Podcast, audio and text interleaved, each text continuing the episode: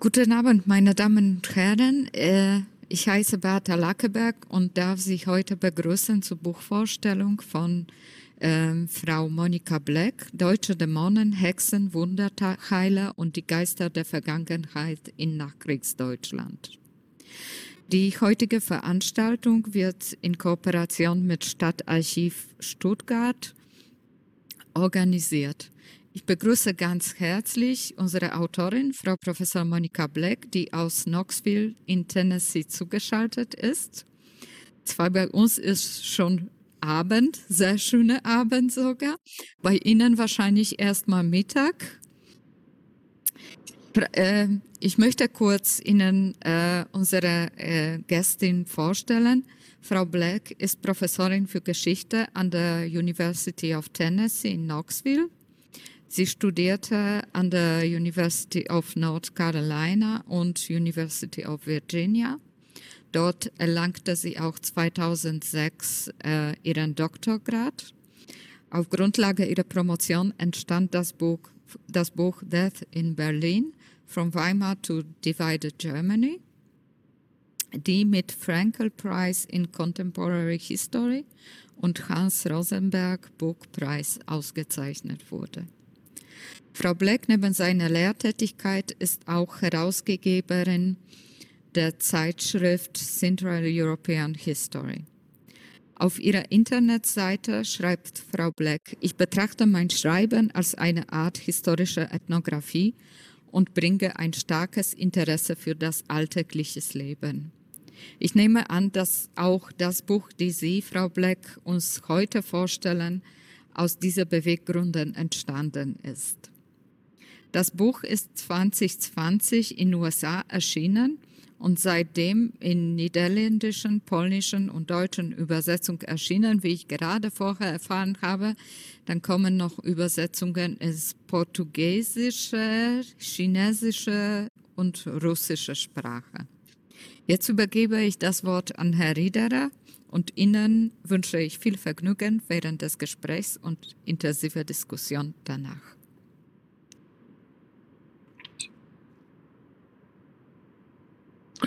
Ja, vielen Dank, äh, Frau Lakeberg. Mein Name ist Günter Riederer vom Stadtarchiv Stuttgart. Ein herzliches Willkommen auch von mir, besonders an Frau Professor Black.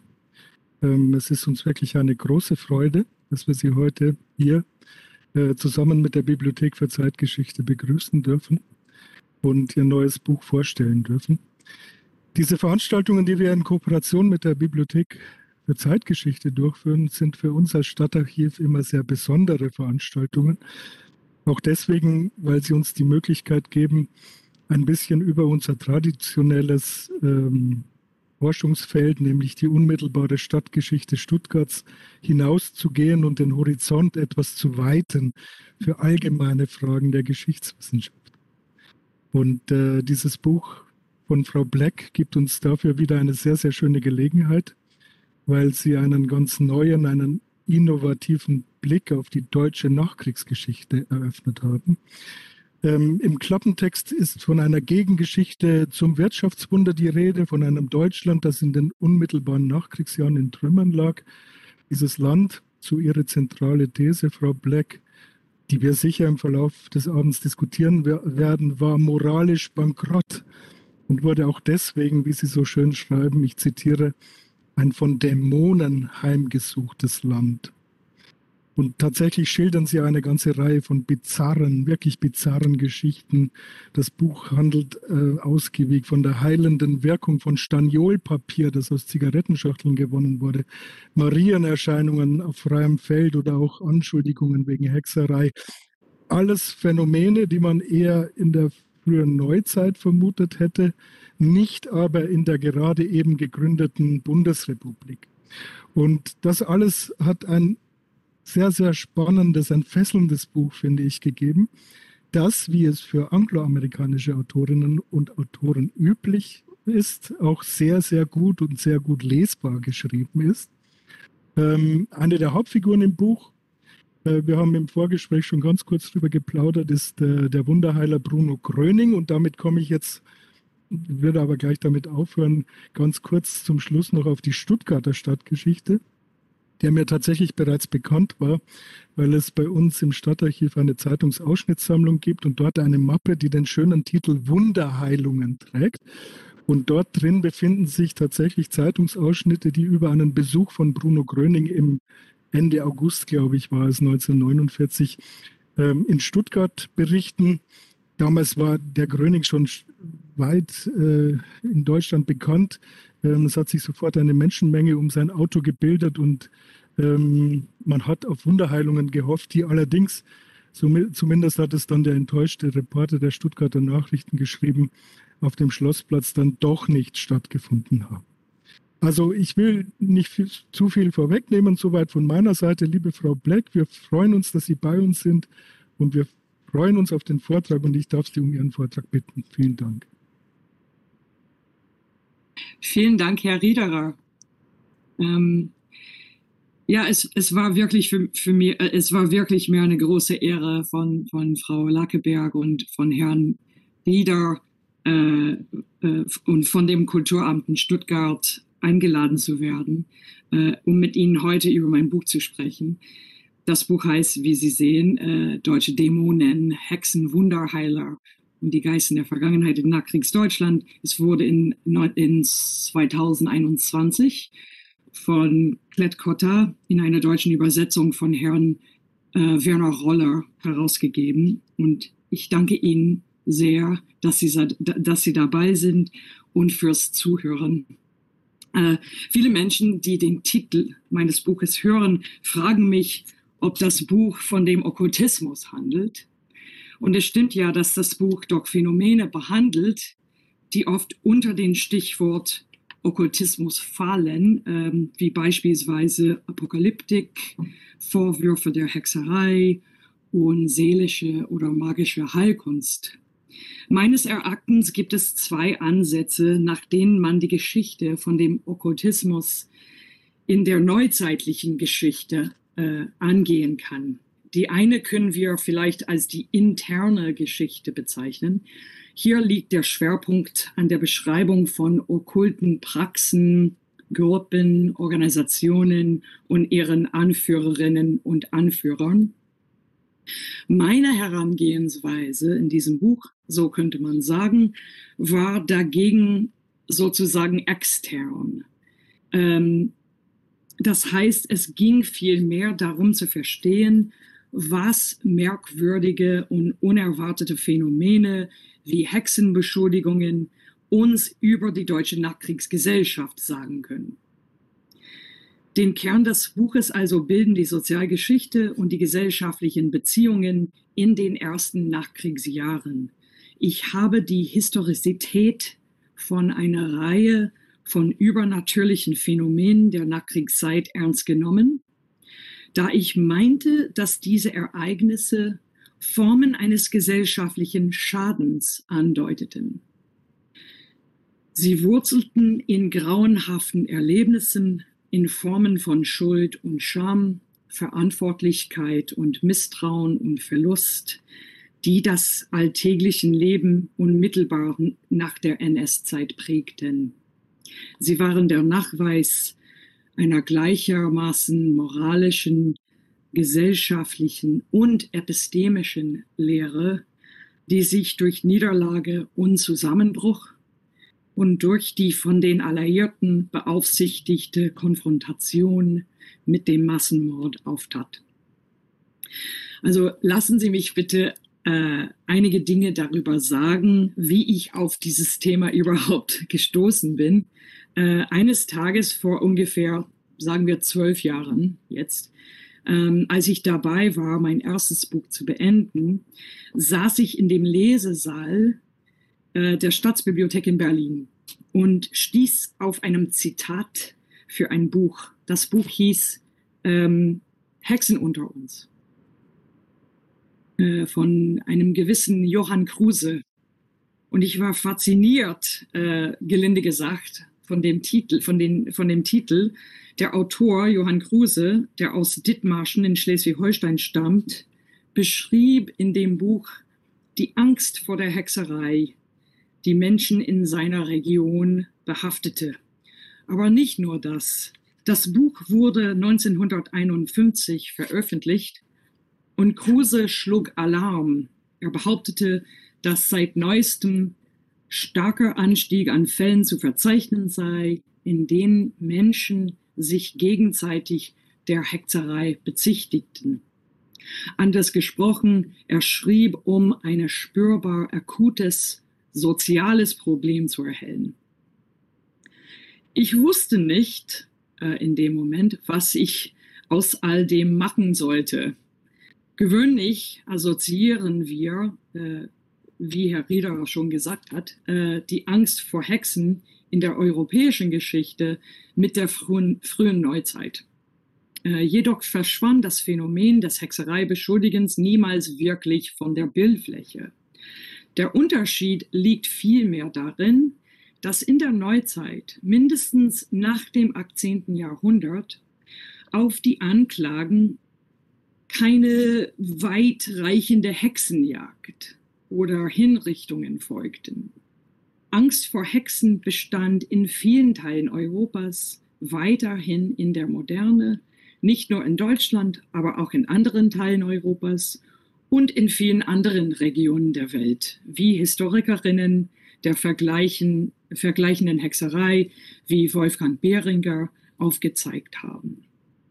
Angst vor Hexen, anders gesagt, gehört doch zu der neuzeitlichen Geschichte und gehörte zu der Geschichte Westdeutschlands in der 50er Jahren, zu dem Zeitalter der Atomwaffen und des Sputniks.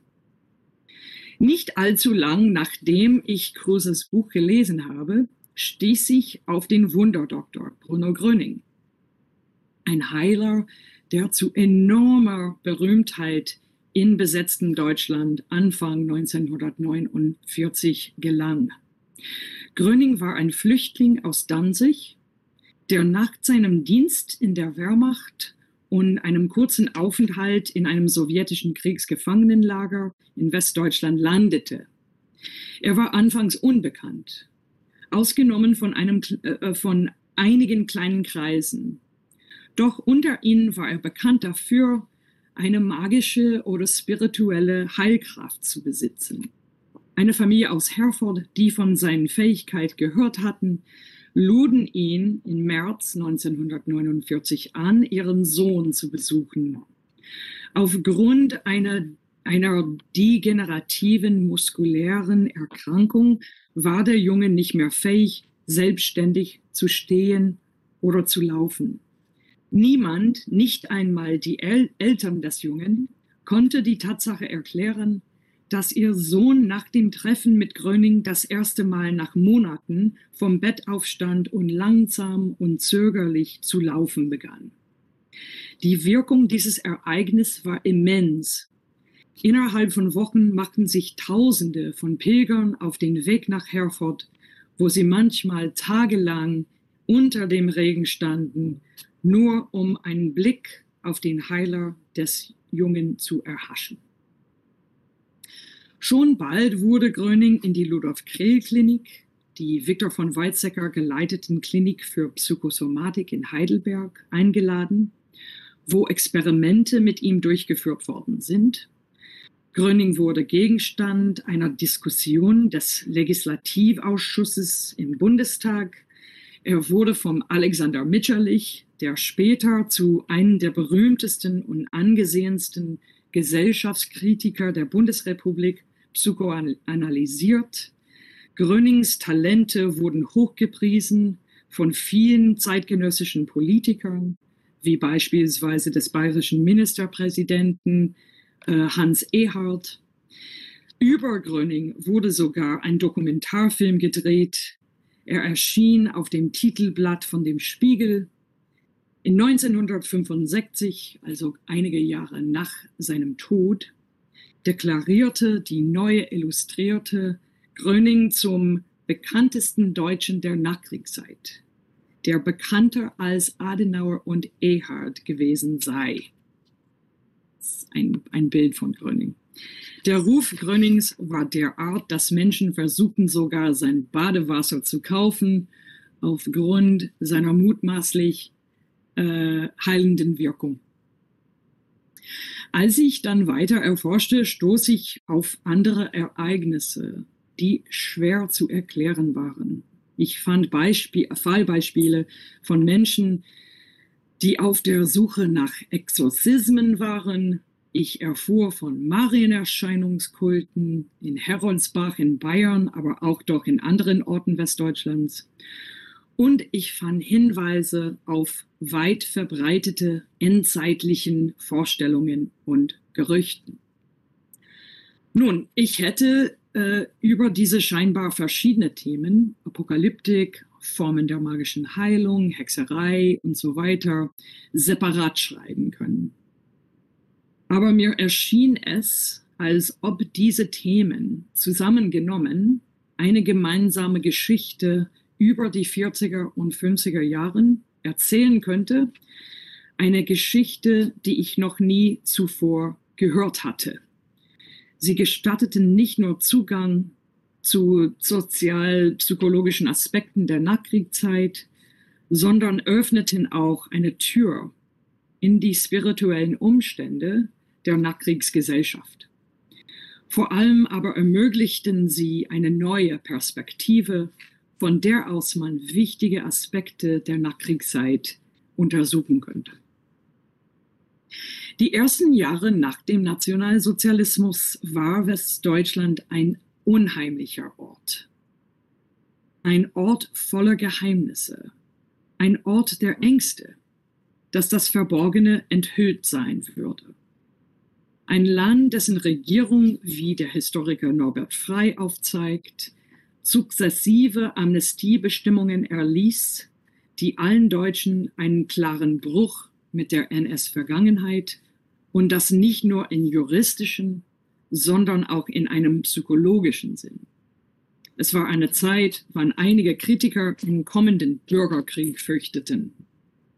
Dieser Bürgerkrieg manifestierte sich in der allen gegenwärtigen Möglichkeit, dass ein Bekannter, vielleicht ein Nachbar oder ein Kollege oder ehemaliger Mitarbeiter beschließen könnte, den Behörden einen Hinweis auf das eigene frühere politische Leben zu geben, darüber, was man in der jüngsten Vergangenheit getan hatte.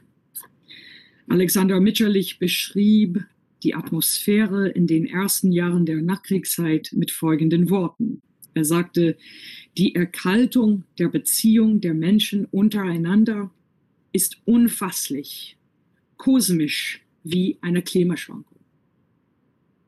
Unmittelbar nach dem Holocaust, nach der Niederlage im Zweiten Weltkrieg und unter der Anspannung der ersten Jahre des Kalten Krieges pflegen viele Westdeutschen in aller Stille eine Reihe von Wunden und Gewissensbissen.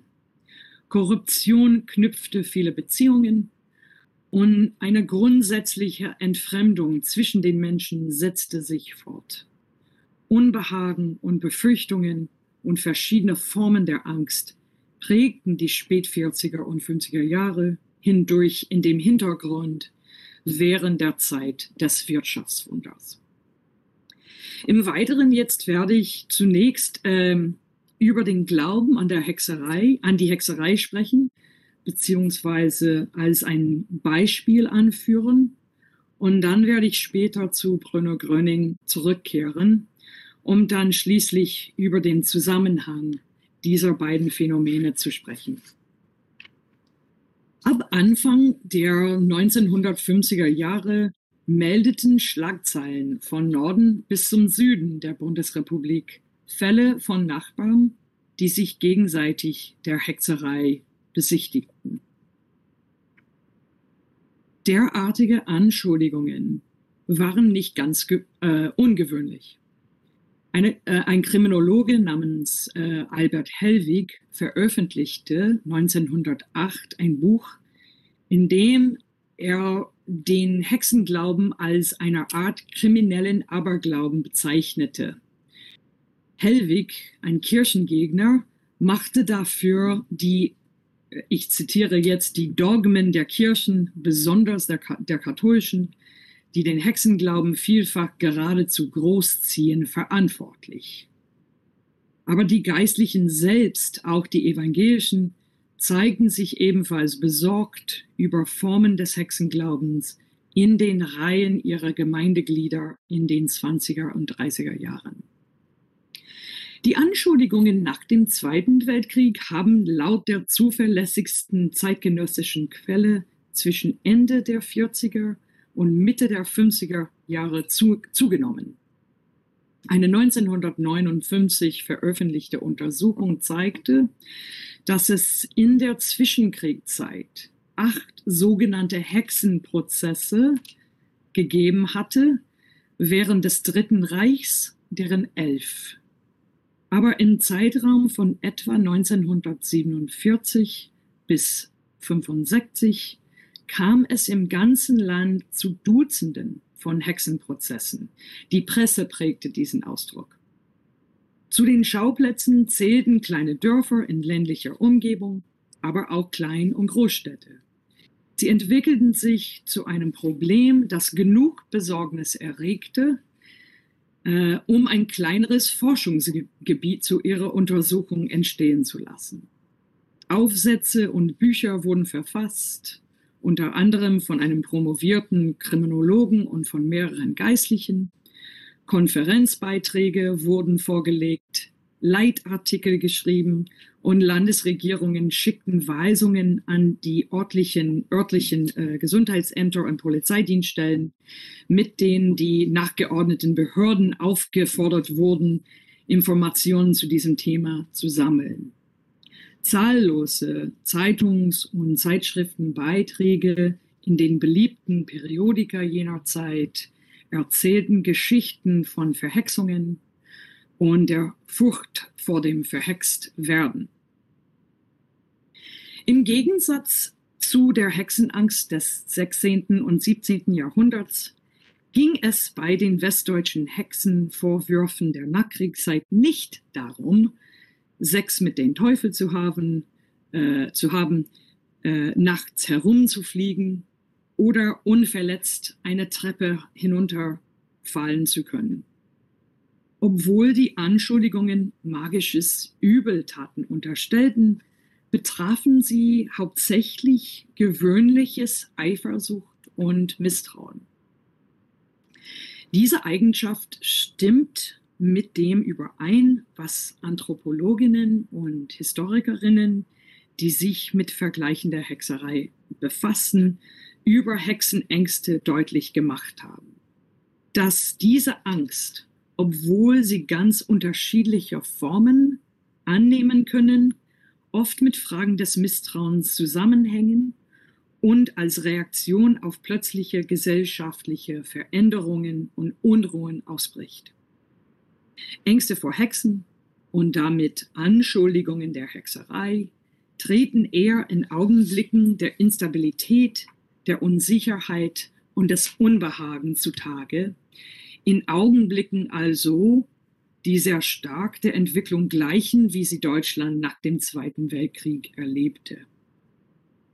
Sie kommen zur Geltung in Situationen, in denen das Vertrauen aufgrund eines dramatischen Wandels plötzlich seltsam anmutet und selbst ganz gewöhnliche Ereignisse, Krankheit, Unglück, Unfälle, Verletzungen eine ernstere Bedeutung annehmen. Ein Todesfall oder eine Verletzung beispielsweise kann, wenn unmittelbar auf andere Rückschläge folgend, als nicht rein zufällig eintreten, sondern als von irgendjemandem inszeniert empfunden werden, empfunden werden oder als geheime Verschwörung irgendwelcher, irgendwelcher Personen, die hinter den Kulissen agieren. Weit verbreitetes Misstrauen kann Anschuldigungen der Hexerei in Gemeinschaften wahrscheinlicher machen, wo Hexenkunst als ein kulturelles Idiom zwischenmenschlicher und gemeinschaftlicher Konflikte fungiert. Ein erster theoretischer Ansatz der Hexenkunst wurde vor ungefähr 100 Jahren von E. E. Evans Pritchard, einem britischen Anthropologen, konzipiert. Ein Ereignis gleich welcher Art, erklärte Evans Pritchard, kann auf mehrere Ursachen zurückgeführt werden. Es gibt unmittelbare Ursachen. Ein starker Wind zum Beispiel verursacht den Sturz eines Baumes auf mein Haus, das dadurch zerstört wird. Aber man könnte auch fragen, warum ist gerade dieser Baum auf mein Haus eingeschlagen und somit auch, warum nicht ein anderer Baum, ein anderes Haus? Auf derart ultimative Fragen kann die Hexenkunst jedoch Antworten liefern. Wenn also in den 50er Jahren einige Westdeutsche die Frage stellten, was ist der Grund für die Erkrankung meines Kindes? Warum sterben meine Schweine? Was verursachte den Sturz des Baumes auf mein Haus? Manchmal war die Antwort auf solchen Fragen wegen der Hexerei, weil jemand gegen mich konspirierte. Anschuldigungen wegen Hexerei waren eine Sprache und eine Logik der Schuldzuweisung, wenn Glück, insbesondere wenn des Öfteren erfahren, anders, anderweitig nicht erklärt werden konnte.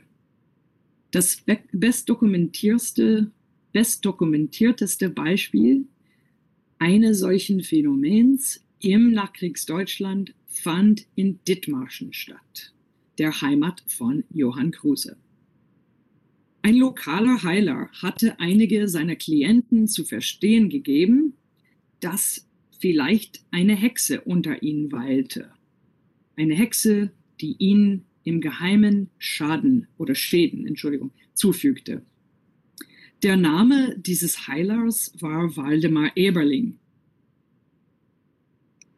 Sein Erfolg als Heiler war teilweise darauf zurückzuführen, dass man glaubte, er besäße die Fähigkeit, Hexen zu identifizieren und sie durch entsprechende Rituale zu bahnen.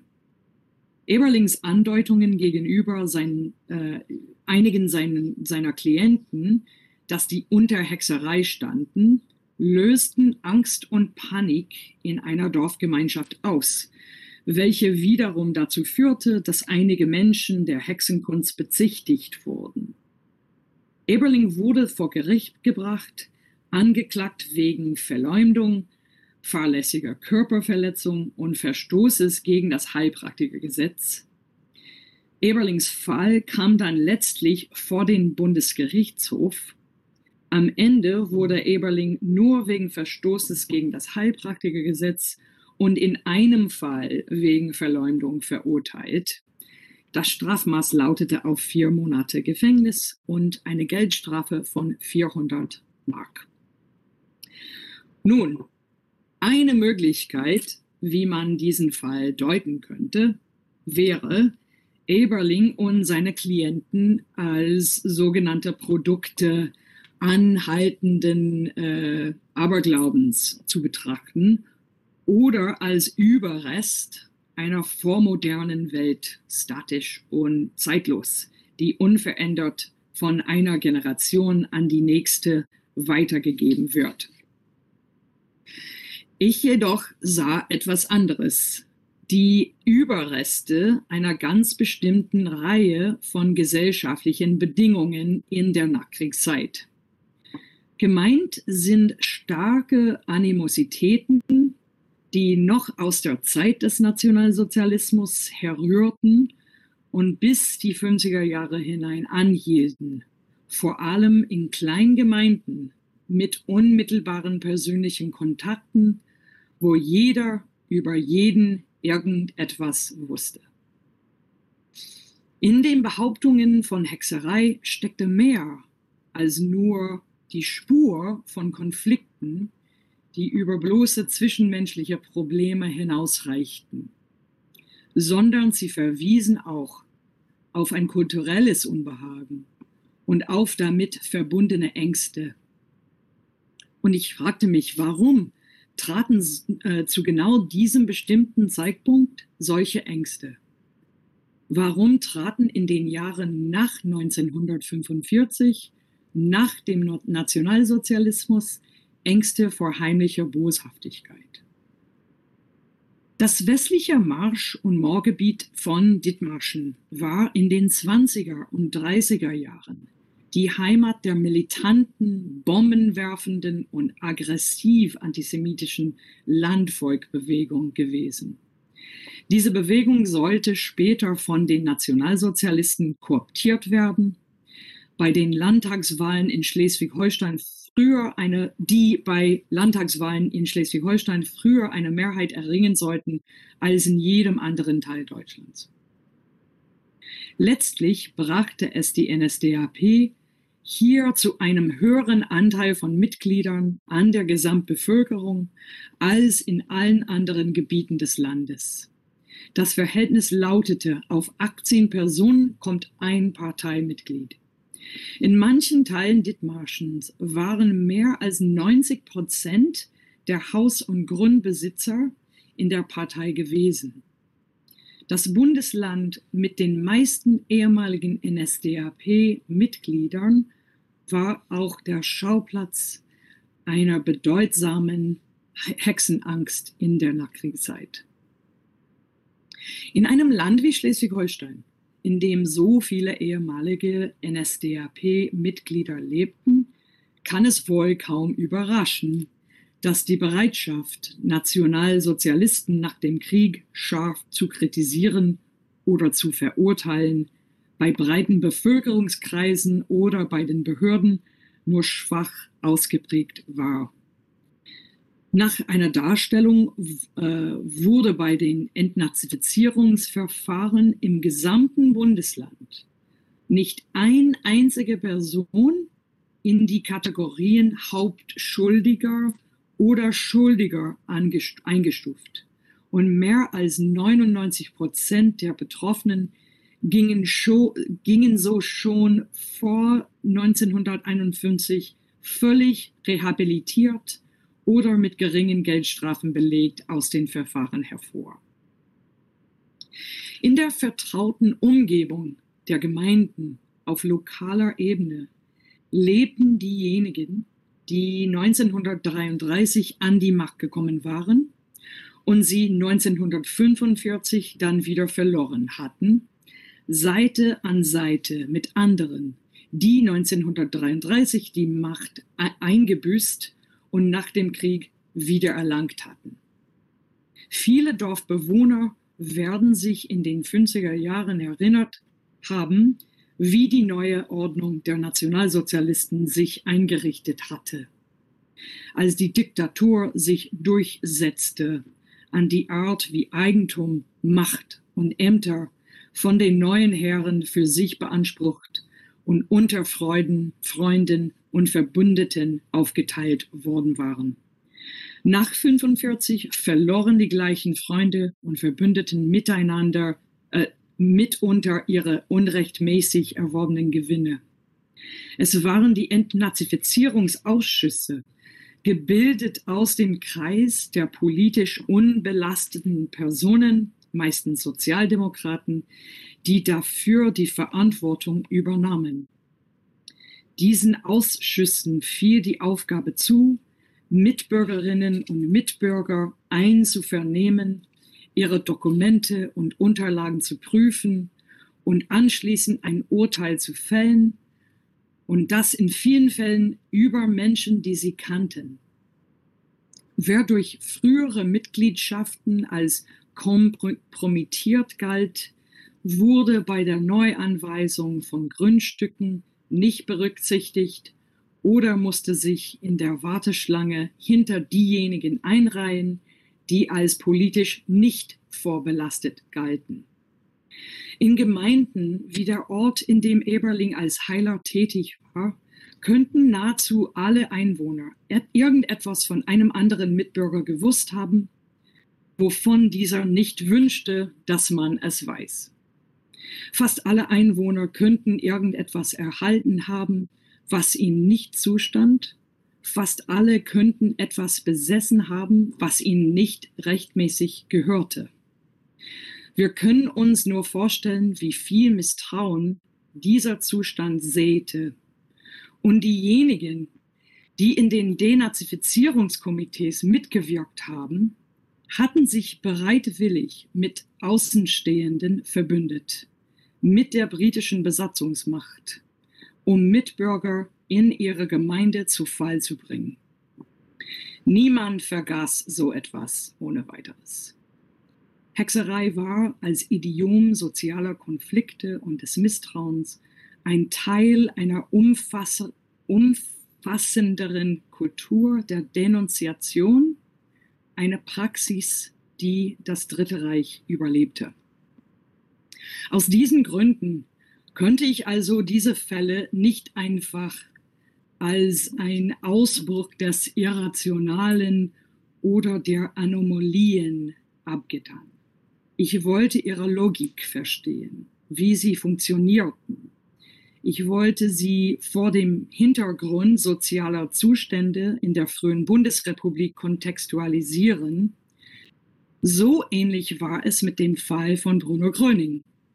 Ich wollte verstehen, was seine Anziehungskraft und seine Tätigkeit als Heiler uns über die jeweiligen sozialen, psychologischen und spirituellen Landschaften dieser Ära erzählen könnte. Sehr viele zeugten Grönings Heilerfolge. Sehr viele. Und genau das ist es, was mich interessierte. Nicht unbedingt seiner Person, aber warum er ein Objekt eines solch überwältigenden Vertrauens wurde. Warum er eine solche Faszination auf die Menschen ausübte. Oft wurde gesagt, dass Gröning seine größten Erfolge in der Behandlung von Leuten, die verschiedene Formen der Paralyse erlitten, erzielte. Daher interessierte es mich, was genau er behandelte und was die Menschen plagte, die zu ihm kamen. Historisch betrachtet haben Menschen oft Gesundheit und Krankheit mit Heiligkeit und der Sünde, mit Moral und Leid, Fehlverhalten und Strafe miteinander verflochten. Und Geschichte kann verschiedene Formen von Krankheiten, bestimmte Symptome erschaffen, wie uns beispielsweise die Entstehung der Kriegsneurosen im Ersten Weltkrieg und das Auftreten von posttraumatische Belastungsstörungen im Vietnamkrieg gezeigt haben. Meine Frage war also, welche Art von spiritueller Medizin bot Bruno Gröning an? Funktionierte es auf eine bestimmte Art und Weise oder aber wurden Krankheiten auf bestimmte Weise erlebt im Kontext der jüngsten äh, Geschichte. Warum schienen einige Deutsche nach dem Krieg verschiedene Formen der Paralyse sowie Blindheit und auch Taubheit zu erleiden? Warum war Brunner Gröning ein so erfolgreicher Heiler? Was heilte er eigentlich und was machte seine Medizin so wirkungsvoll für viele Menschen? Vor seiner Abreise nach Rosenheim, wo er seinen größten Ruhm erlangte, ähm, hatte Gröning etwas Zeit in der Klinik von Viktor von Weizsäcker in Heidelberg verbracht, wo ein Doktor namens G.H. Fischer einige Experimente mit Gröning durchführte. Die Resultate wurden in Teilberichten in der in der illustrierten Wochenzeitschrift Revue veröffentlicht. Fischer, der ähm,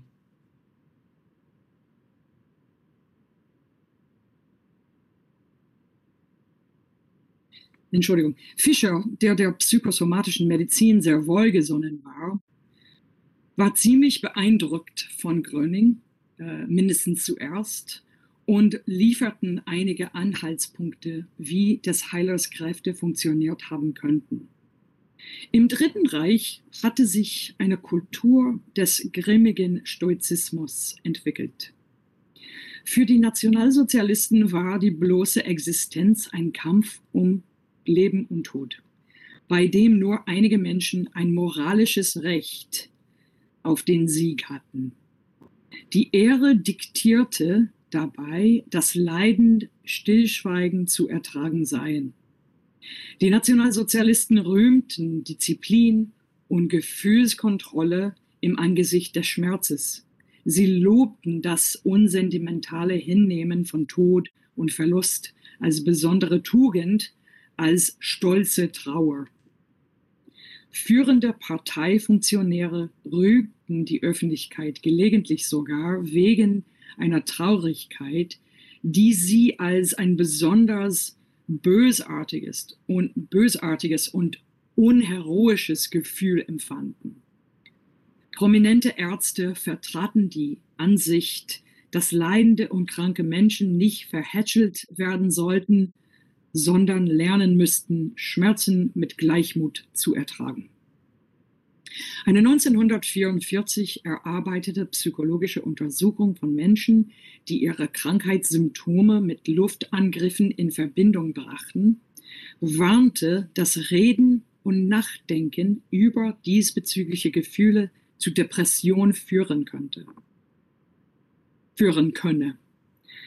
Mit anderen Worten, eine Kultur des Schweigens war nicht nur ein allgemeiner gesellschaftlicher Imperativ, entstanden aus Tabus, die den Nationalsozialismus und den Krieg umgaben, sondern auch eine mit fachlicher Autorität ausgestattete medizinische Empfehlung.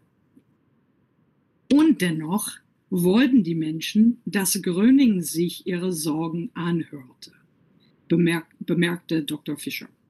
Tausende von Briefen erreichten Gröning, in denen die Menschen ihm ihre Gefühle der Scham, Traurigkeit, Schuld, des Schmerzes und der Minderwertigkeit enthüllten. Gefühle, die sie ansonsten strikt für sich behielten. Fischer erkannte, dass Gröning Vertrauen inspirierte, eine Qualität, der, die sehr rar im, im Angebot zu den Zeiten war. Und das war es, Fischer meinte, äh, was, äh, was Brunner Gröning so erfolgreich gemacht hatte. Es ist allseits bekannt, dass die Medizin im Dritten Reich instrumentalisiert und für das staatliche Eugenikprogramm dienstbar gemacht worden war. Zwang, Sterilisierungen und staatlich sanktionierte Gnadentötungen endeten zwar bald nach dem Krieg, aber das Vertrauen in die Ärzte würde nicht so einfach wiederhergestellt werden können. Die medizinischen Gerichtsverfahren in Nürnberg haben der Welt die schreckenerregenden Experimente an den Lagerinsassen und die gnadenlos technokratischen Entscheidungen der Mediziner über Leben und Tod offen dargelegt. Viele Mediziner setzten ihre Arbeit nach 1945 fort, aber sie taten das unter Bekanntgabe in den Schlagzeilen über Ärzte, die ältere, kranke und schwache getötet haben. Psychiatrische Organisationen bestätigten, wenn auch euphemistisch, dass das Misstrauen, das ihre Arbeit umgibt, auf die vergangenen Epoche und die Euthanasieprozessen, also der NS-Vergangenheit und Nürnberg, zurückzuführen sei. Missmut gegenüber der Medizin war aber auch durch andere subtile Faktoren geformt. Eng gefasste Definitionen von Gesundheit und die Angst und das Schamgefühl welche im Nationalsozialismus mit Krankheiten assoziiert wurden, waren noch immer weit verbreitet nach dem Krieg. Dies galt in, insbesondere, wenn es keine organische Grundlage für eine Krankheit gab. Klagten Patienten über einen Schmerz, für den sich kein erkennbarer körperlicher Grund lokalisieren ließ, suchten die Ärzte nach anderen Erklärungen. Diese Erklärungen konnten dem Problem des chronischen Schmerzes in unserer heutigen Zeit nicht unähnlich einen Schatten auf, Moral, auf den moralischen Zustand des Leidenden werfen, auf einen Makel in der Familie verweisen oder einen Mangel an persönlicher Integrität andeuten.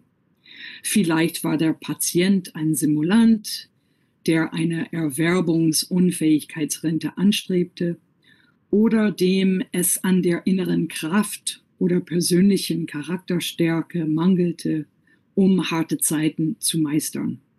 Vielleicht war der Patient zu sensibel oder willensschwach oder es war bereits vor dem Krieg bei ihm oder ihr etwas schon nicht in Ordnung gewesen. Aus diesen Gründen könnten wir sagen, dass Gröning eine Art seelsorgerische Fürsorge anbot. Das alles hat aber mehr als nur eine Dimension, aus der man das Ganze betrachten kann. Ganz ähnlich zu seinem Pendant Waldemar Eberling behauptete Gröning, die Fähigkeit zu besitzen, diejenigen zu identifizieren, die er als bösen Menschen bezeichnete, weswegen er diese auch aus seinen Versammlungen ausschloss, als zu niederträchtig geheilt werden zu können. Was meinte Gröning mit der Aussage, dass manche Menschen böse, schlecht, einer Heilung nicht würdig seien? Zwei Dinge sind an dieser Stelle zu Erwähnung wert.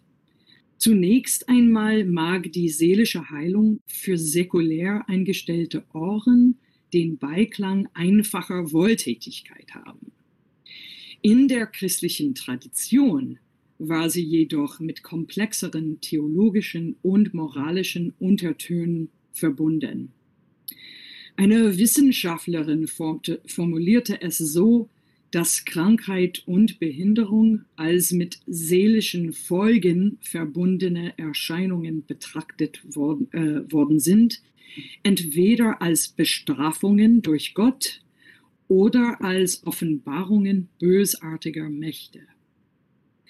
Mit der Logik der Erlösung untrennbar verbunden ist die Vorstellung von der gefallenen Natur. Man kann nicht erlöst werden, wenn man nicht zuvor verdorben war. Christliches Heilen beschäftigt sich grundsätzlich mit Sünde und Sündenvergebung.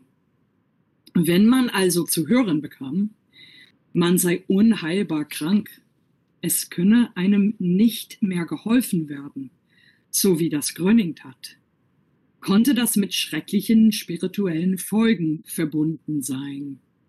Und manche Menschen deuteten Grönings Heraufbeschwören des Bösen auf genau diese Art. Dr. Karl Weiler, der Präsident der Bayerischen Landesärztekammer, wies Grönings Behauptung, ein Gottgesandter zu sein, als eine Infamie zurück, weil er auf diese Weise den nicht geheilten zu einem von Gott verstoßenen Menschen stemple.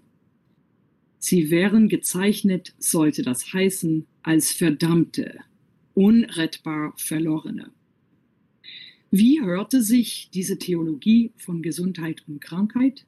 Eine Laientheologie, die Theologie eines einfachen Menschen in den 50er Jahren an. Äh, Svenja Goltermanns Untersuchungen zu ehemaligen Soldaten, die nach dem Krieg in psychiatrischer Behandlung waren, zeigt beispielsweise Folgendes auf. Ehemalige Soldaten, die in Kriegsgefangenschaft geraten waren, bezeichneten die Zeit, die sie in Lagern verbracht hatten, zuweilen als notwendige Sühne, eine Form der Büße, Buße, von der sie sich eine Reinwaschung von ihren Sünden erhofften. Andere ehemalige Soldaten, die sich, die sich sicher waren, dass ihre psychischen Probleme in der Nachkriegszeit mit dem Krieg begangenen Verbrechen verbunden waren, begaben sich in manchen Fällen in psychiatrische Behandlung und versuchte ihre Bekenntnisse ihren Ärzten vorzutragen. Nun zum Abschluss. Diese beiden Beispiele, die Gröning-Episode und der Eberling-Fall, öffnen ein Fenster, durch das wir einen kleinen Einblick in die unsichtbaren Dinge bekommen. Die Obsession mit dem Bösen, soziales Misstrauen und Krankheiten, die aus spirituellem Unbehagen entstanden. Wir können die existenziellen Unruhen und Formen der Entfremdung in den frühen Nachkriegsgesellschaft erkennen. Die Ereignisse fanden sogar zu einer Zeit statt, in der die Straßen von Trümmer beseitigt wurden, die Schulen und Universitäten wieder geöffnet wurden. Neue politische Parteien waren entstanden. Das Transportwesen war wieder in, Ga in, Ga in Gang gekommen. Eine neue Währung war eingeführt worden und es tauchten auch wieder Waren in den Geschäften auf. Das Alltagsleben hatte bereits wieder eine gewisse Gestalt angenommen. Aber Gröning und Eberling enthüllen die Unterströmungen anderer schattiger Realitäten.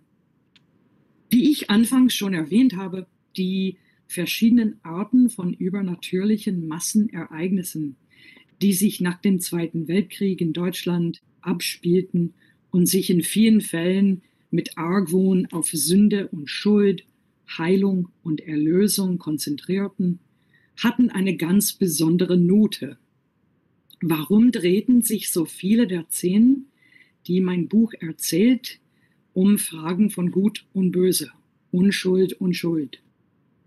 Dies ist eine zutiefst historische Frage, eine Frage von warum an diesem, an diesem Ort und warum zu dieser Zeit. Vielleicht die Leitfrage meines Buches ist, was es bedeutet, wenn eine Nation sich so rasch von der Richtung von Auschwitz auf den Aufbau eines völlig andersartigen Landes umstellen kann.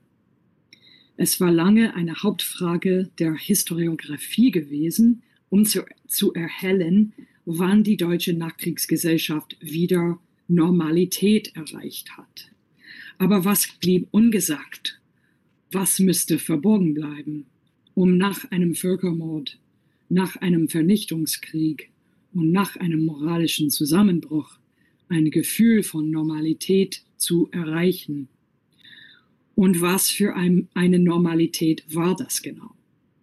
Wie standen die Menschen zueinander, als sie in den Trümmern ihrer zerstörten Städten standen, in dem Wissen, dass einige von ihnen schreckliche Dinge getan hatten in der Zeit des Nationalsozialismus und anderen wurden schreckliche Dinge angetan. Welche Beziehung pflegte man zueinander im Alltag, wenn man die Meinungsumfrage in 1949 vor Augen hält, dass neun von zehn Deutschen aussagen, dass man niemandem mehr trauen könne.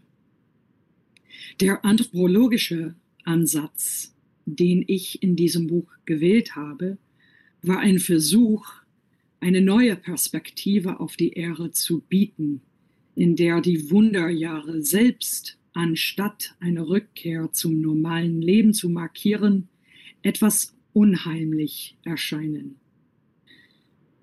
Wie hätte es denn sonst, äh, sonst sein können? Äh, in Essen, der Heimatstadt von Krupp, sollte die herrliche Synagoge die 1913 in der Stadtmitte errichtet und in der Kristallnacht beschädigt worden, aber nach dem Krieg immer noch intakt war, mit einem Aufwand von zwei Millionen Mark renoviert werden. Sie wurde jetzt zum Ausstellungsraum für industrielles Design umgewidmet. umgewidmet. Für die Kochherde, Geschirrspülmaschinen und Bügeleisen die bei der Modernisierung der Bundesrepublik Deutschland und beim Wirtschaftswunder mitwirkten. Ich habe versucht, die dissonanten und scharfen Widersprüche dieser Übergangszeit, so wie sie nun einmal war, zu erfassen. So sehr, ich, äh, so sehr sich mein Buch auf die Hex, so sehr sich mein Buch auf, auch auf Hexerei und Wunderdoktorin konzentriert, dieses Buch erzählt letztlich die Geschichte einer Gesellschaft, die moralisch und materiell zusammenbrach und danach mit dem Auf Neuaufbau in mehreren Sinnen beginnen musste. Vielen Dank.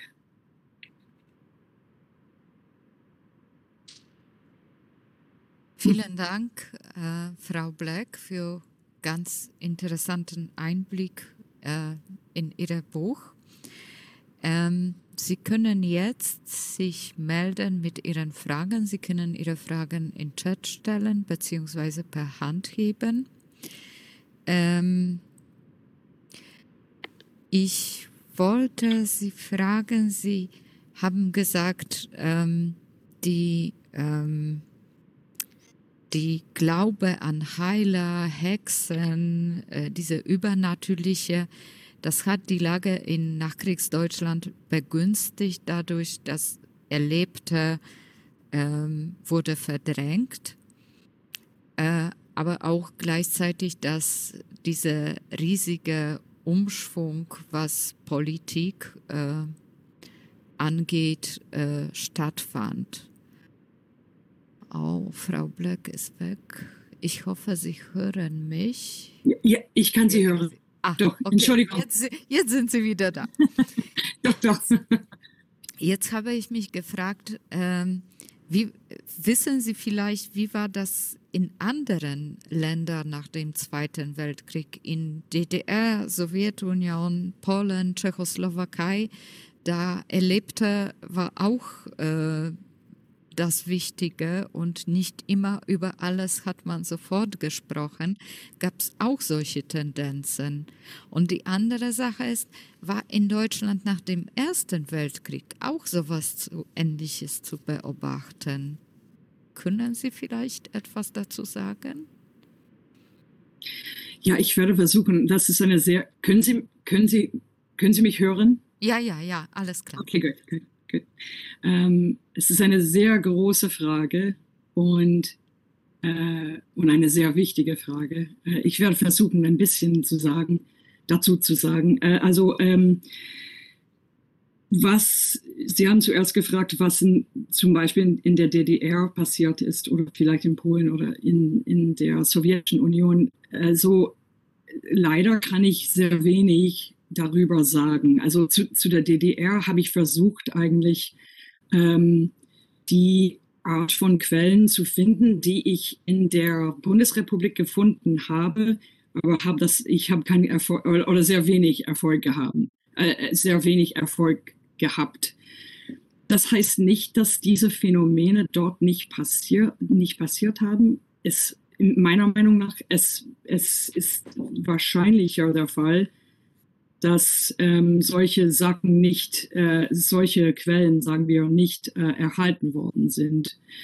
Ähm, ich muss auch sagen, dass ziemlich, ziemlich wenige von solchen Quellen sind in der Bundesrepublik erhalten worden. Also das heißt, äh, ich meine, ich bin der Meinung oder ich glaube, dass die, die meisten Archivarinnen haben wahrscheinlich solche, solche Quellen, die, wie die ich in diesem Buch benutzt habe, ziemlich komisch gefunden. Und wahrscheinlich es ist sehr, es ist, ich, ich glaube, es ist sehr wahrscheinlich, dass sie solche Quellen als so ra irgendwie randmäßig empfunden haben. Und und, und die Quellen nicht behalten. Und ähm, was immer der Fall in der DDR, ich habe solche Quellen oder nur sehr wenige gefunden. Ähm, und über Polen und, und in der Sowjetunion, ich weiß eigentlich nicht zu der Zeit. Ich kann nichts, ich kann nichts sagen. Ähm, aber ich habe doch versucht, irgendwas über der DDR zu sagen. Und ich würde gerne, also es ist, es ist in den letzten Jahren passiert, in den letzten zwei Jahren, seitdem das Buch äh, das erste Mal ähm, veröffentlicht worden ist, dass einige Leute mir kleine Hinweise gegeben haben über der DDR. Und ich würde sehr gerne ähm, diese ähm, Hinweisen ähm, folgen.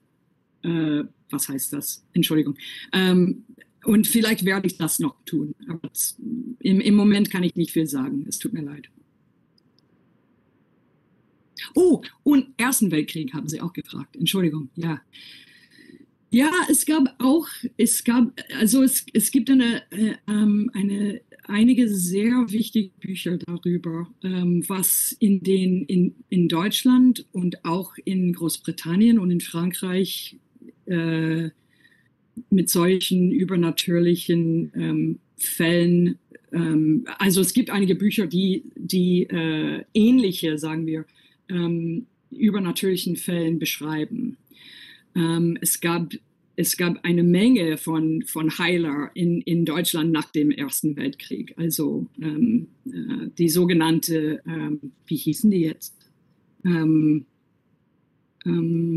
Entschuldigung, ich, ich kann das Wort im Moment nicht finden, aber es, es gab eine Menge von Heilern in, in, in, in Deutschland in den Jahr, in Jahren nach dem, dem Ersten Weltkrieg. Äh, und es gab auch Marienerscheinungen und, und ähnliche Phänomene. Aber was ich was ich, was ich in diesem Buch sagen will eigentlich, ist, dass es gibt vielleicht zu jeder Zeit solche Phänomene.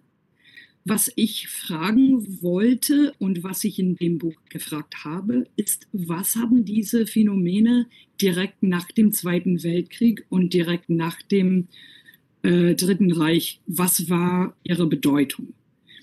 ich glaube nicht, dass solche Phänomene immer das Gleiche bedeuten und äh, dass sie für Leute, ich glaube, dass sie für Leute sehr verschiedene Bedeutungen haben können, wenn das richtig gesagt worden ist.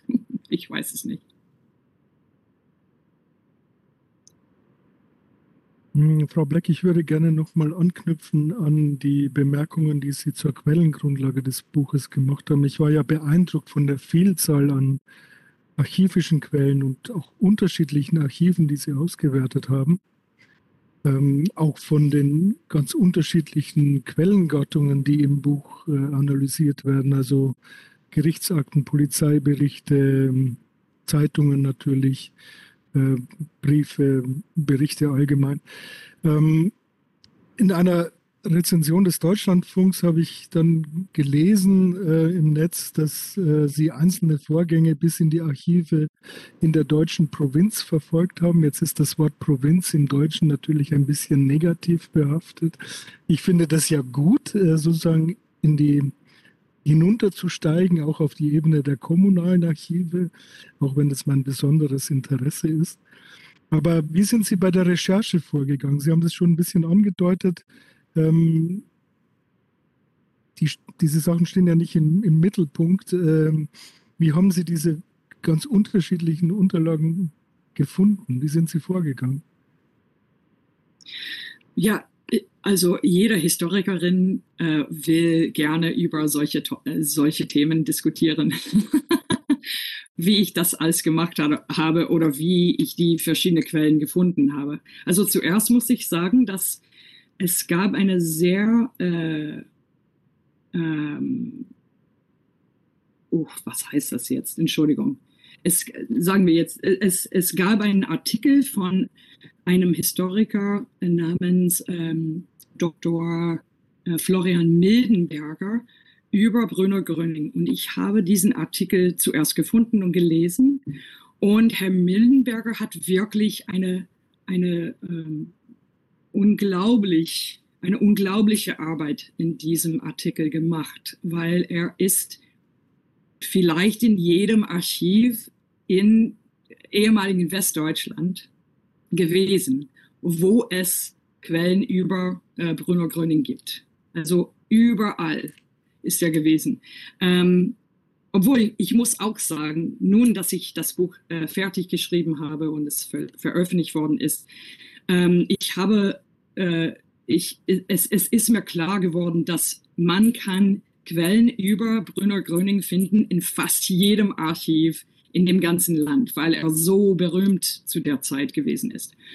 Ähm, so, zuerst hatte ich der, den Artikel von, von, von Herrn Mildenberger und das war eine Art von, äh, also ich konnte seine, seine, seine Quellen, ähm, seine Fußnoten, Fußnoten ähm, ganz genau äh, ähm, äh, folgen.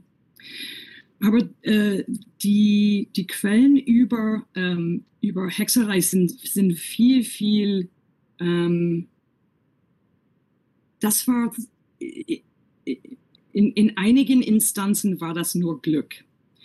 Weil ich habe, sagen wir, ein, eine Quelle gefunden und dann irgendwie äh, Hinweise auf, ein, ein, auf einem anderen Archiv, wo ich vielleicht andere finden konnte.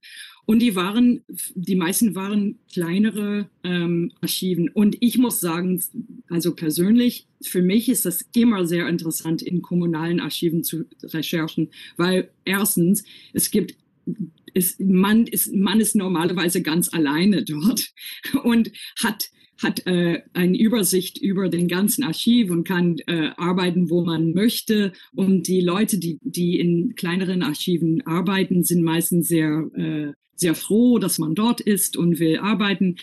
Und so, ich, ich, habe, ich habe die Möglichkeit gehabt, mehreren kleineren äh, Archiven zu, zu, zu, zu besuchen. Und wirklich musste ich die Quellen irgendwie zusammenbasteln, weil ähm, weil die, ich, ich habe vielleicht eine Quelle hier gefunden und eine dort und eine dort und ich musste das alles in ein, sozusagen in einer Geschichte einreihen. Und äh, ja, ich weiß nicht, ob, ob ich, äh, ob ich ähm, Ihre Frage ähm, beantwortet haben, aber Sie können mir bitte sagen, wenn, wenn nicht.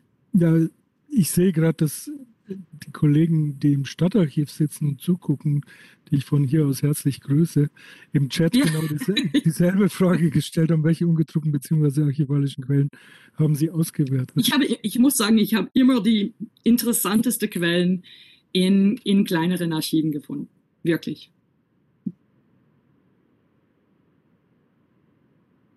Da würde ich so anknüpfen an diese Frage, äh, äh, was für Akten waren das am meisten? Also irgendwie polizeiliche Akten oder Verwaltung, also Stadtverwaltung oder irgendwie private Nachlässe?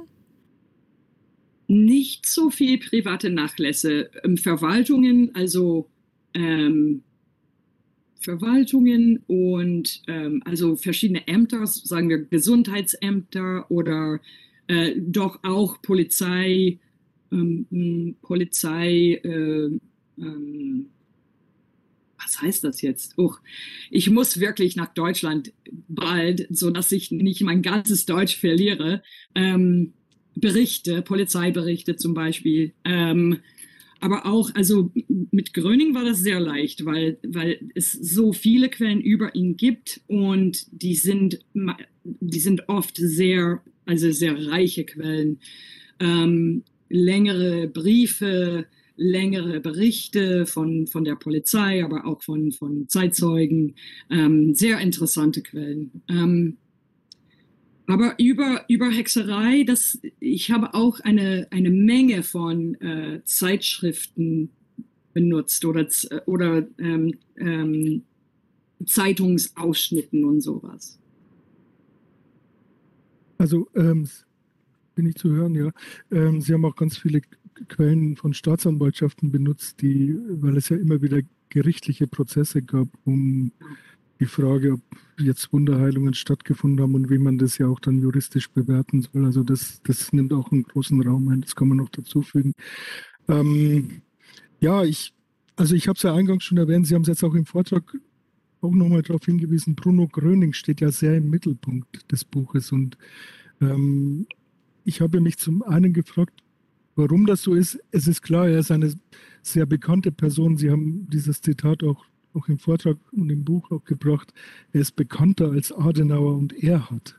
Ähm, ich weiß, es ist natürlich immer schwierig, sowas zu bewerten, aber ähm, warum haben Sie Gröning so in den Mittelpunkt gestellt? Und ich hatte dann ähm, teilweise auch das Gefühl, es geht so in Richtung äh, ein bisschen eine verkappte Biografie von diesem Bruno Gröning. Ähm, es gab dann prompt auch in den Rezensionen so leise Vorwürfe. Das Buch ist ja sehr gut rezensiert worden, aber so leise Vorwürfe, dass es etwas unausgewogen sei mit diesem eindeutigen Schwerpunkt auf den Bruno Gröning. Ähm, was würden Sie dieser Kritik entgegnen? Warum haben Sie sich auf den Bröning, äh, Bruno Gröning so stark konzentriert? Ja, es ist, es, es ist eine sehr gute Frage und eine sehr faire Frage, finde ich. Ähm, und ich, ich befand das auch, als ich das Buch geschrieben habe, wie viel was für ein Präsenz Gröning in dem Buch gehabt hat. Also zuerst ist das eine, eine Frage der Quellen. Also ich habe mehr Quellen von Gröning als sonst. und ich konnte viel mehr über Gröning sagen. Es gab viel mehr ähm, Zeitungsberichten von Gröning. Gröning selbst hat viel ähm, nicht, nicht, nicht geschrieben, aber äh, viele von seinen Vorträgen sind äh, von seinen Anhängern aufgeschrieben worden. Und die sind alle im Internet jetzt. Also man kann die jetzt heute lesen in vielen, in vielen Sprachen auch. Ähm, so, es gab einfach viel mehr über Gröning zu finden. Aber ich würde auch sagen, dass ähm, Gröning ist eine sehr wichtige Person, eine sehr wichtige Person zu der Zeit. Wenn die, wenn die äh, Zeitschriften sagten 1965, dass er der bekannteste oder wichtigste Person der Nachkriegszeit war, ist das natürlich zu unseren Verhältnissen etwas lächerlich, aber die haben das empfunden und ich fand das ganz interessant. Also was bedeutet das, dass, dass, dass Grönings irgendwie eine vergleichbar war mit der, also in, von seiner Berühmtheit her, aber auch von seiner Bedeutung her, war irgendwie mit, mit, mit Adenauer vergleichbar. Das ist, äh, das fand ich sehr, sehr interessant. Und, und ich, ich konnte das nicht einfach übersehen, dass ähm, wenn ich ein Buch über die unmittelbare Nachkriegszeit äh, schreiben wollte, müsste ich das ernst nehmen, würde ich sagen. Ja. Also es ist ja immer sehr schwierig, in die Köpfe der Leserinnen und Leser eines Buches hineinzuschauen. Äh, also man kann schlecht sagen, wie das Buch aufgenommen wird, aber zumindest ähm, sozusagen die öffentliche, das, was wir in Zeitungen oder in den Feuilletons darüber lesen, die sind ja sehr positiv. Also ähm, und ich glaube, ich darf das erwähnen, die Bundeszentrale für politische Bildung wird das Buch in sein Programm aufnehmen. Also auch das ist ja auch ein Zeichen dafür, ähm, dass ein großes Interesse an diesem, am Buch und am Thema überhaupt besteht. Ähm, ich sehe, dass im Chat meine Kolleginnen und Kollegen aus dem Stadtarchiv sich nicht trauen, die Kamera anzumachen, aber sie haben geschrieben, wissen Sie, ob äh, das 1950 in Freiburg von Hans Bender gegründete Institut für Grenzgebiete der Psychologie in Zusammenhang mit den von Ihnen geschilderten Phänomenen steht. Mm. Das ist auch eine sehr gute Frage. Also ich habe dort gearbeitet. Ähm, Herr Bender, ich habe dort in, in dem Archiv in Freiburg gearbeitet. Herr Bender wusste absolut von diesen Phänomenen. Er wusste von Gröning, hat ein bisschen darüber geschrieben. Äh, einige von seinen Kollegen haben darüber geschrieben. Ähm, so, er, Bender war meiner Meinung nach, oder nicht meiner Meinung, meine, mein, meines Wissens nach, nicht, äh, ähm, ist, ist nicht ähm, direkt in Verbindung mit Gröning gewesen. Äh, aber wie gesagt, er hat, er hat von Gröning gewusst und, und hat äh, von, ihn, von ihm äh, einige Sachen geschrieben. Ja. Das ist eine sehr ein sehr interessantes Ort zu arbeiten auch. In Freiburg. Ich glaube, Freiburg, das ist auch ganz allgemein Reisefeld, nicht nur ja, zum bestimmt. Arbeit. Bestimmt, ja. Wegen ähm, die Sonne. Wegen der Sonne. Obwohl dich heute fehlt uns in Stuttgart gar nicht. Genau. ja, ähm, ich hätte so eine Frage an Sie. Ähm, was würden Sie sagen, was lernt uns Geschichte von Bruno Gröning? Ich meine, jetzt, letzte Jahre in Corona-Zeit, die Verschwörungstheorien wurden äh, immer äh, populärer und zogen immer äh, breitere Kreise. Ähm, was lernt uns das? Ich erinnere mich selbst zum Beispiel aus Polen nach 89 unglaublich populär war die Person von Kaspirowski, der auch durch Fernseher heilte. Äh, ja, wie, wie würden Sie das sehen? Ja, das ist so interessant von Kaspirowski. Ich habe äh, vor zwei Jahren, glaube ich, jetzt einen ein Student gehabt, der von über Kaspirowski äh, geschrieben hat und ich fand es wahnsinnig interessant. Ähm, Ja, also was Bruno Gröning uns zu unseren Zeiten lehrt, glaube ich, ist die, ist, ähm, ist ja, wie, wie ähm, gefährlich soziales Misstrauen sein kann. Also in den USA, ich weiß nicht genau in Deutschland, weil es ist jetzt fast drei Jahre, seit ich das letzte Mal in Deutschland gewesen bin, aber in den USA, wir sind in einer Krise. Eine, ich, das ist nicht ähm, äh, überschätzt. Ähm, wir sind in einer Krise und diese Krise ist zum Teil ähm, ähm, wie sagt man das? Diese Krise ist zum Teil äh, verbunden damit, dass wir uns nicht mehr, dass wir unter uns kein Vertrauen mehr haben.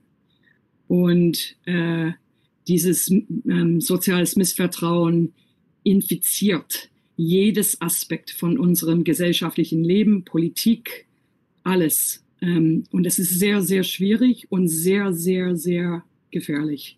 Und wenn ich jetzt für mich selbst, wenn ich an Bruno Gröning denke, ich, ich erinnere mich immer an der äh, äh, an dem Tat oder an, an, an dem ähm, ähm, Tatsache, Entschuldigung, an der Tatsache, dass die Deutschen haben irgendwie gelernt, miteinander weiter umzugehen nach dem Zweiten Weltkrieg. Es hat eine Weile gedauert, seitdem dieses soziales äh, Vertrauen wieder aufgebaut werden konnte, aber es ist passiert. Und vielleicht ist, die, ist sozial, soziales Mistra äh, Vertrauen wieder aufgebaut worden, äh, weil äh, einige Sachen verdrängt worden sind. Vielleicht ist das auch der Fall. Aber wie immer es, es äh, gemacht worden ist, ähm, Vertrauen hat sich wieder eingesetzt. Und in den USA jetzt, ich, ich frage mich wirklich jeden Tag, was wir tun, was wir tun können, um wieder miteinander umzugehen. Äh, ähm, und und ich, ich sehe wirklich keine Licht. Ich will das ganz ehrlich sagen. Ich sehe keine Licht. Es ist, wir, sind in eine, wir sind jetzt in einer sehr gefährlichen Situation. Und ich hoffe sehr, dass wie die Situation in Deutschland besser ist, dass es gibt doch Leute, die äh, die ähm, äh, Mandat von Masken und so äh, ähm, äh, und die ähm, ähm, Impfgegner und so. Äh, ich weiß, dass es solche Le Leute gegeben hat, aber ich hoffe jedenfalls, dass es eine we wenigere ähm, Teil der, der Bevölkerung, Bevölkerung gewesen ist als bei uns.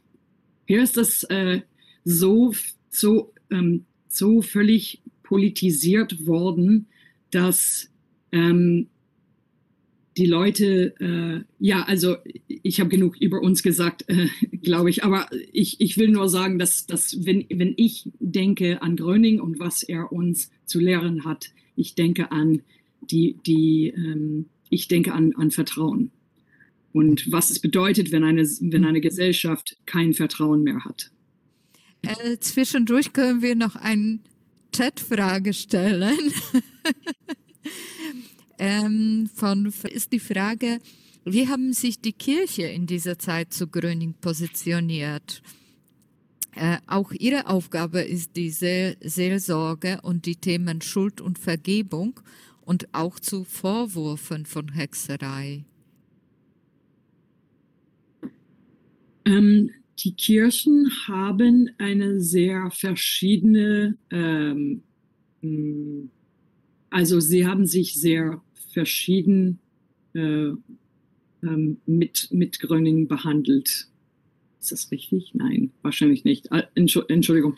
Jedenfalls, ähm, also es gab einige Geistliche, die Gröning sehr gut empfunden haben und, und fanden, äh, fanden ihn sehr gut, dass er die Leute zurück zu, zu, zu Gott ähm, bringen wollte, was auch irgendwie der Fall war.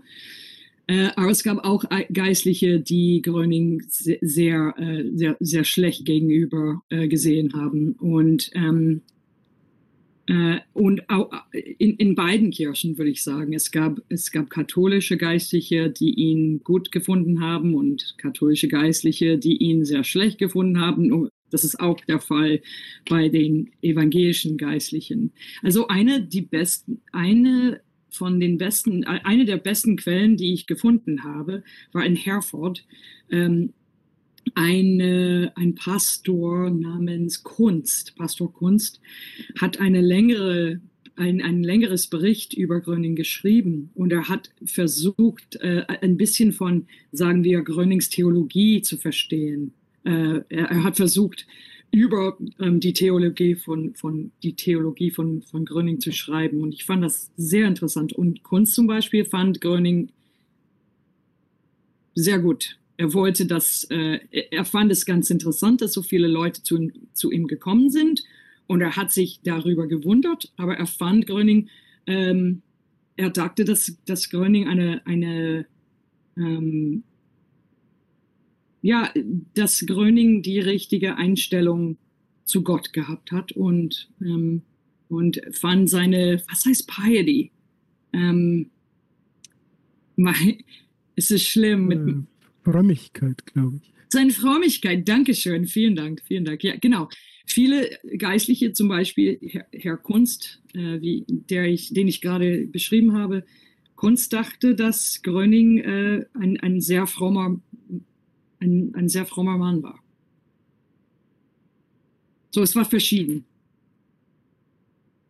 Ich würde gerne nochmal auf ähm, das Thema, ähm, was, was kann uns Bruno Gröning oder diese Phänomene ähm, der 50er Jahre, was können sie uns heute noch sagen? Ich bin auch sehr pessimistisch, ehrlich gesagt, ähm, weil ich auch den Eindruck habe, dass die Spaltung der Gesellschaft immer mehr zunimmt, ähm, dass es einen wirklich einen Boom von Verschwörungserzählungen gibt.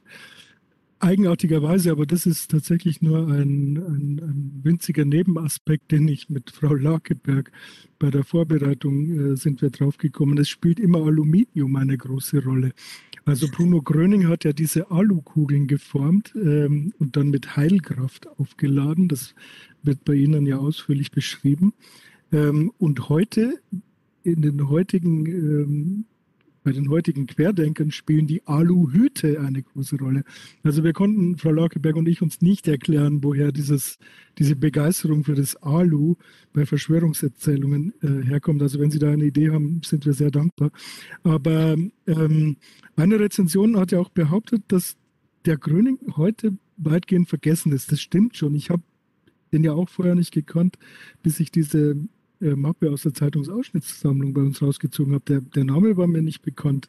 Ähm, aber ich habe dann beim Surfen im Netz festgestellt, es gibt eine heute noch eine Gröning-Gesellschaft, die sehr, sehr aktiv ist ähm, und ähm, die sozusagen den Gröning immer noch verehrt, als, als Heiler auch verehrt. Ähm, hatten Sie jemals Kontakt mit der Gröning-Gesellschaft, mit dieser heute noch aktiven Gesellschaft?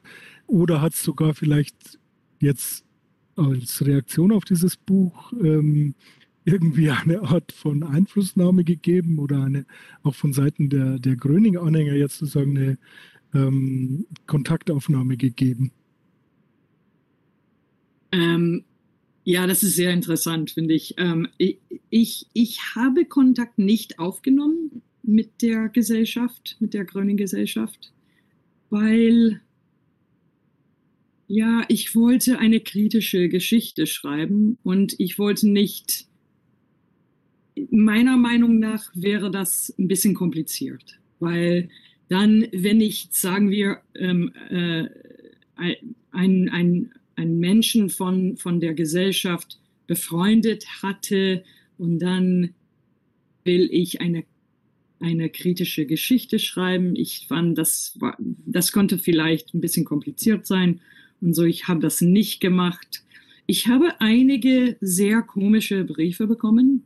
Ich weiß nicht genau, von wem ich diesen Briefen bekommen habe, aber ich bekomme ab und zu also Briefe, also per Post richtige Briefe. ähm, und auch per E-Mail. Ähm, und einige, ich weiß nicht, ich, äh, ich, ich weiß nicht, äh, wer diese, diese Briefen geschickt hat, aber einige ähm, scheinen vielleicht von äh, einem Gröning-Fan zu sein. Ich weiß es nicht genau. Ähm, ich, ich, wollte auch sagen, es ist vielleicht für, für Sie interessant, dass auch hier in Amerika es äh, Gröning-Anhänger gibt. Und vor vielleicht vier, fünf Jahren, eine Freundin von mir hat ein Flugblatt gefunden ich weiß nicht genau, wo sie den Flug, Flugblatt gefunden hat, aber sie hat ein Flugblatt gefunden, äh, wo ähm, eine, ein, ein Vortrag von Gröning-Anhänger ähm, beschrieben wurde, dass, dass so ein Vortrag äh, sollte irgendwann in, in, ähm, in den nächsten Wochen behalten, äh, nicht behalten, äh, sollten, äh, ähm, ach, ich werde jetzt müde, glaube ich. Entschuldigung. Ähm, ähm, Gehalten. Sie, sie, hat ein Flugblatt gefunden, worin beschrieben wurde, dass, dass Gröning-Fans ähm, über Brüner Gröning sprechen würde an einem Abend. Und ähm, und das ist, sollte stattfinden in Asheville, North Carolina. Asheville, North Carolina ist vielleicht zwei Stunden von mir entfernt. Ähm, und so, äh, ich, ich, ich, ich würde eigentlich sehr gerne wissen, wie weit verbreitet die Kreisen von, von Gröning-Anhänger in Amerika, in Europa, in Asien ähm, überhaupt sind. Das wäre hm. für mich auch sehr interessant. Und äh, bei dieser Vorliebe fürs Aluminium können Sie uns auch nicht. Achso, Aluminium. Ich weiß es auch nicht. Und es war auch, es war auch so bei uns der Fall während des Kalten Krieges, dass Leute kleine Alu ähm, Mützen gemacht haben. Ich weiß es auch nicht. J jemand soll eine Geschichte davon schreiben. Ja. Vielleicht Sie. Ja, wir haben eine Frage eben von Frau Löniger. Äh, sie hat Frage ähm, zum zweiten Heiler, den Sie in Ihrem Buch äh, geschrieben, äh, beschrieben haben, der als Hexenbahner bezeichnet wurde. Ähm, wurden die, äh, werden die Methoden beschrieben, mit denen er die Hexen identifizieren konnte? Ach so, ja, gute Frage. Ähm, wie er die identifizieren könnte, nicht so nicht so deutlich. Also das, das wird nicht so deutlich beschrieben. Er beschreibt ganz viel über, wie er Hexen bannen könnte und was für Maßnahmen er genommen hatte, äh, äh vorgenommen, vorgenommen hatte, um, um Hexen zu bannen. Aber Hexen zu identifizieren, es, es schien mir, als ich die Quellen gelesen habe, dass er einfach ein Gefühl gehabt hat, dass der oder der oder die äh, irgendwas Besonderes ähm, hatte oder irgendwie ähm, äh, ähm, un, un, unvertrauensvoll ist. Ich weiß nicht genau. Es ist eine sehr gute Frage eigentlich. Also ich habe gerade ein bisschen im Buch geblättert und äh, bin drauf gestoßen. Es geht tatsächlich immer darum, ähm, wie er sozusagen dies, die Hexerei bannen kann. Und dann heißt es auf Seite 232, manchmal verschrieb er kein stärkeres Mittel als Buttermilch, Salzhering oder Senfsamen.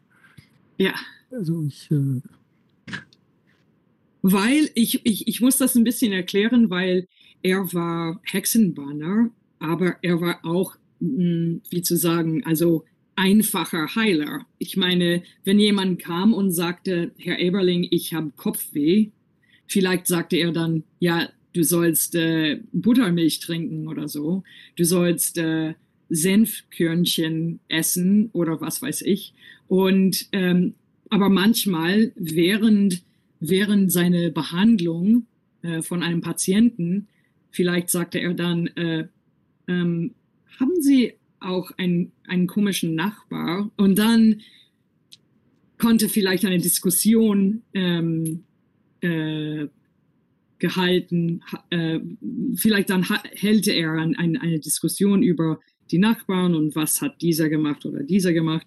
Ähm, aber, aber viele von seinen von seine Heilungen waren sehr, sehr einfach. Also mein, mein Bein tut weh und sowas.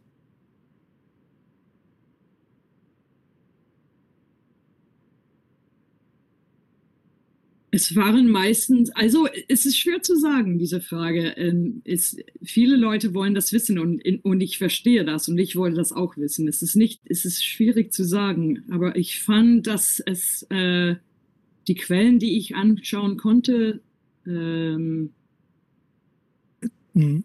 es scheint, dass Männer und Frauen beide ähm, sind von der Hexerei äh, beklagt oder sind ähm, von, von Hexerei beklagt worden. Ähm, obwohl ich, ich, es war vielleicht mehr Frauen als Männer. Aber es ist nicht ganz klar. Ich, ich würde das nicht ganz klar sagen.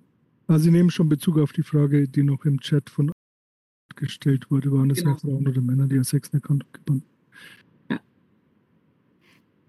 Also ich äh, spontan würde sagen, das hängt wahrscheinlich damit zusammen, dass man eher als Hexen die Frauen kennt, also auch aus Märchen oder sowas. Und die Männer sind eher, äh, ja, weiß ich nicht, Zauberer oder sowas. äh, wir haben auch weitere Fragen äh, in Chat. Wissen Sie, ob Gröning selbst von seinen Fähigkeiten überzeugt war oder gibt es Hinweise auf Charlatanerie? Ähm, auf keinen Fall Charlatanerie. Ähm, Gröning, äh, ich habe niemals Hinweis gefunden, dass er nicht ge geglaubt hat, dass er ein Gottgesandter war und dass er, ähm, dass er seine Heilungsfähigkeit vom Gott bekommen hat. Er war ganz überzeugt davon. Ja, wenn es keine weiteren Fragen gibt, dann würde ich vorschlagen, vertrauen Sie uns, vertrauen Sie Frau Lakeberg und mir, kaufen Sie dieses Buch, lesen Sie dieses Buch. Ähm, vielen herzlichen Dank, Frau Black, für vielen Dank. Vortrag, für die Diskussion. Vielen Dank an das Publikum. Dann danke schön und für genau. alle Zuschauer, dann genießen Sie noch schönen Abend, solange noch hell ist. Tschüss.